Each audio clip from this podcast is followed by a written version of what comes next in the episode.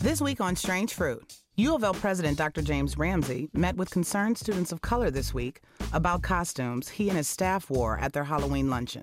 But students say all they got from the meeting was more disrespect. He actually said, um, I guess we haven't educated you well. Um, you haven't learned enough from this university, and then questioned whether our moms had raised us correctly or not. We talked to student Tanya Avalos, who was at that meeting, on the next episode of Strange Fruit.